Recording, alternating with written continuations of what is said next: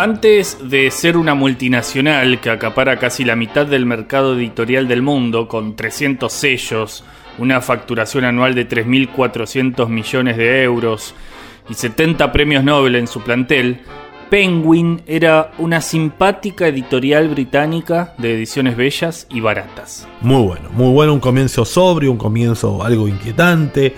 Yo me juego que vamos a terminar hablando pestes del sello Penguin. No, no, ya está, ya dije todas las pestes. Ahora contaremos cosas hermosas. Qué lindo momento. De Penguin eran esos libritos con tapa naranja y blanca que tenían como una ilustración así muy sutil, con diseño lindo, ¿no es cierto? Esos mismos. Penguin Books fue fundada en 1935 por Allen Lane, un tipo que buscaba llevar literatura de calidad a precios que fueran accesibles para todo el mundo. De hecho, un libro de Penguin costaba al comienzo lo mismo que un paquete de cigarrillos. Y esos libros eran vendidos no solo en librerías, sino también en estaciones de trenes y en cualquier tienda que tuviera un escaparate donde ubicarlos. Eran como libros de bolsillo, cómodos, que todo el mundo quería tener. Y llevaban un pingüinito envuelto en un óvalo que fue para siempre esa la marca registrada. Seguro que la tienen en algún lugar de la cabeza. La historia es así. Allen Lane Williams era un inglesito nacido en Bristol que en 1919 empezó a trabajar en la editorial Bodley Head como aprendiz de su tío, el fundador de la empresa, un señor John Lane. Le fue bien en Bodley Head. En 1925, con la muerte de su tío, se convirtió en director editorial. Además, él y el resto de su familia se cambiaron el apellido Eliminaron Williams y se quedaron con Lane, para conservar la empresa del muerto que no había tenido hijos. Una tarde cualquiera de 1935, Allen Lane estaba parado en la estación de tren de Exeter. Había ido a visitar a la escritora Agatha Christie. Mientras esperaba en el andén, buscó comprarse un libro que lo acompañara en el viaje de regreso a Londres. Pero las ediciones que se vendían en los kioscos de diarios de la estación lo decepcionaron muchísimo. En ese mismo momento decidió que él iba a fundar Penguin Books. Y lo hizo sin demorarse.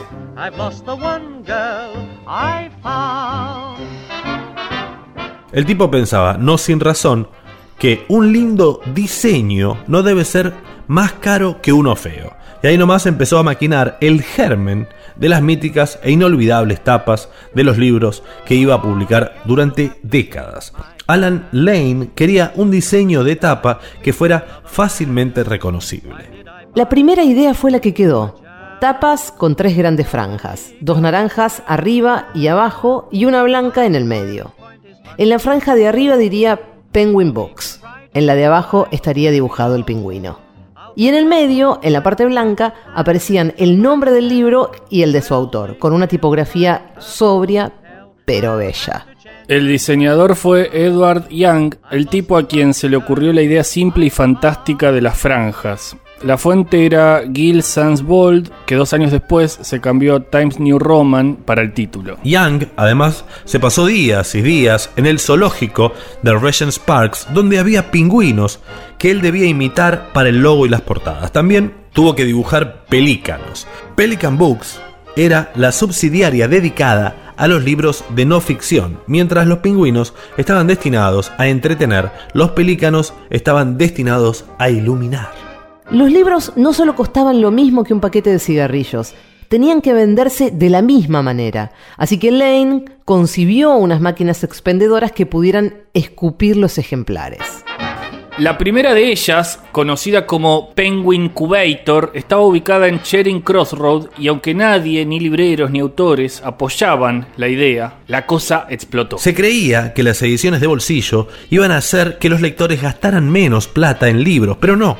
Lane, a pesar de la crisis económica que había empezado en 1929 y que todavía dejaba huella, la pegó, la recontra repegó. Los libros se vendían como pan o habría que decir como cigarros, y las tapas y colecciones mostraban que las posibilidades eran infinitas.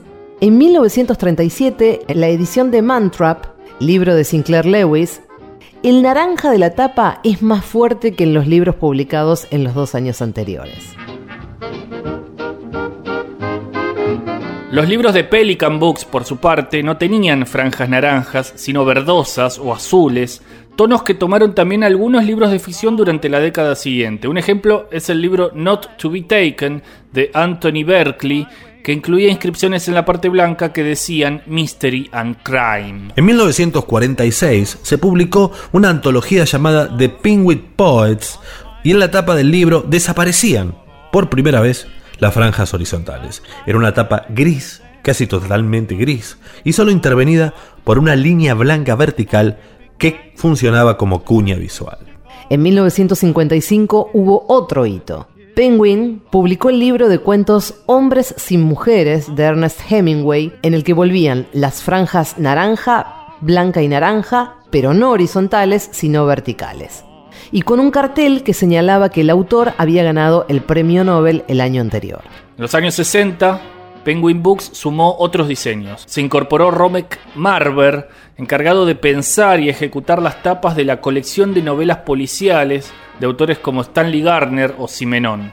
Eran tapas negras y verdes en las que casi siempre había una silueta humana sugerida y recortada por líneas muy rectas. Hacia fines de los 60 aparecieron libros de ciencia ficción en los que un fondo negro servía de apoyo a alguna imagen multicolor. Y también fue el momento de aparición de una de las tapas más famosas de la historia de la literatura, diseñada por David Pelham, La naranja mecánica de Anthony Burgess. Una tapa roja, con letras amarillas para el autor y el título y un dibujo del personaje principal de la novela, con sombrero negro, cara anaranjada, ropa verde y un ojo negro y blanco que emulaba un engranaje.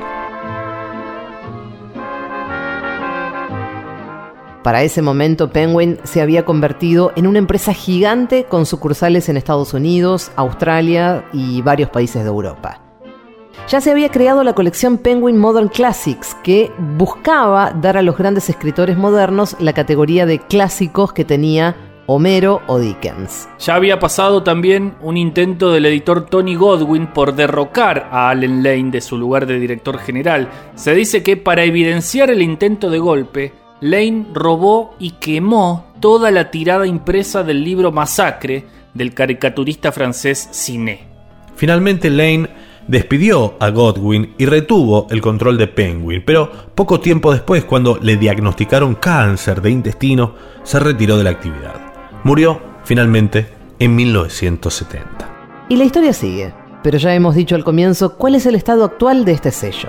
Preferimos quedarnos con la imagen de un Allen Lane parado en una estación de tren, imaginando de qué manera un pingüinito podía cambiarle la vida a millones de lectores de todo el mundo.